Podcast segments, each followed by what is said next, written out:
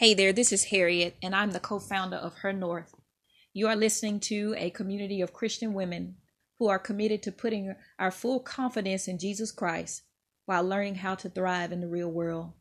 Today, I want to talk to you about the importance of taking care of yourself and having high self esteem. Let's get started.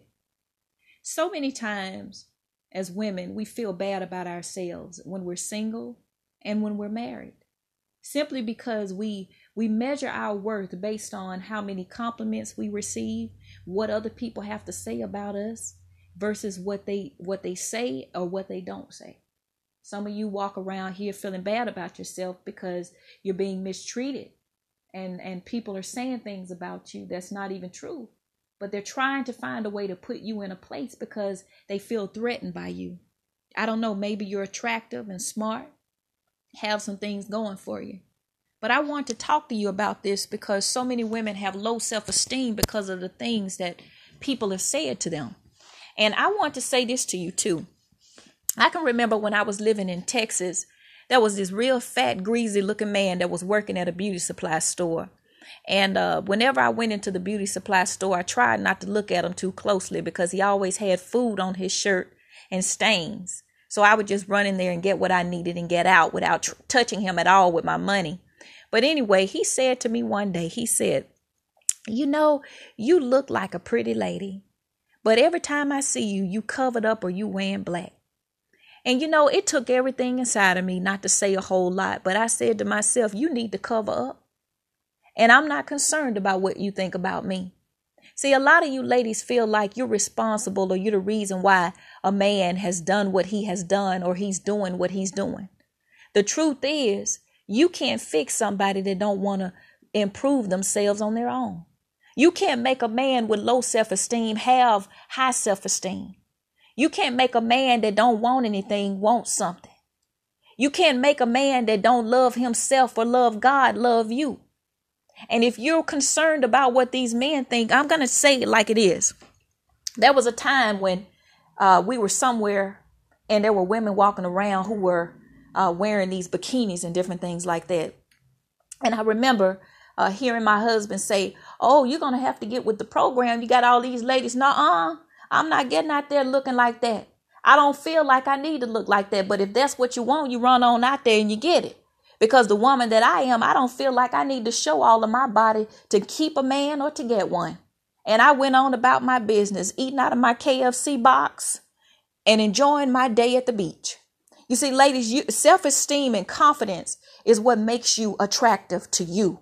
And when you feel good about the woman that you are and the woman that you're becoming, and when you have something going for yourself, that's why I advocate for women to have careers, get educated, start a business, build something for yourself because sometimes we put so much stock and we put so much time and energy in taking care of a man. And when they decide to walk away, we don't have anything left because they're walking away with everything that we've created and built for them because it's in them. Some of them will just take it Everything that you worked hard for, you worked a job to get them through school. You took care of the kids so that they could get promoted on the job, but you but you never did anything for yourself. And some men will do you like that. You've got to love yourself enough to choose yourself and invest in you. Every time I've invested in myself, I've never regretted it. Did investing in myself prevent me from being a good and supportive wife? No. I support my husband, probably cook more meals than Piccadilly, and I do everything that I can to love and let my husband know that I'm here for him. But if you ever have a conversation with him, he will say to you, that woman love herself. And she's going to always make sure that she's okay. And me too. Because that's how I live my life. Now, ladies, I don't know what you're going through. I don't even know who you are. But don't use what a man says or what he doesn't say as a barometer to measure how attractive you are or how likely or unlikely he is to cheat. Because, honey, if a man is a snake, putting out some snake away is not going to stop him from being a snake.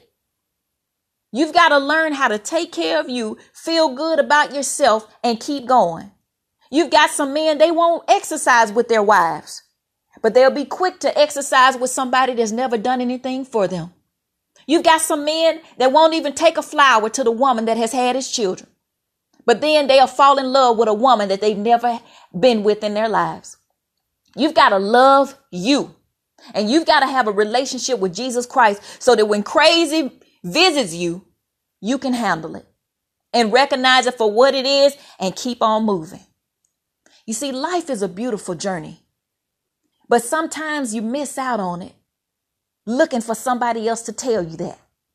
I don't need a man to tell me that I'm beautiful because I already know it. My beauty isn't just on the outside. My beauty is on the inside of me. God created me and everything that he created was beautiful.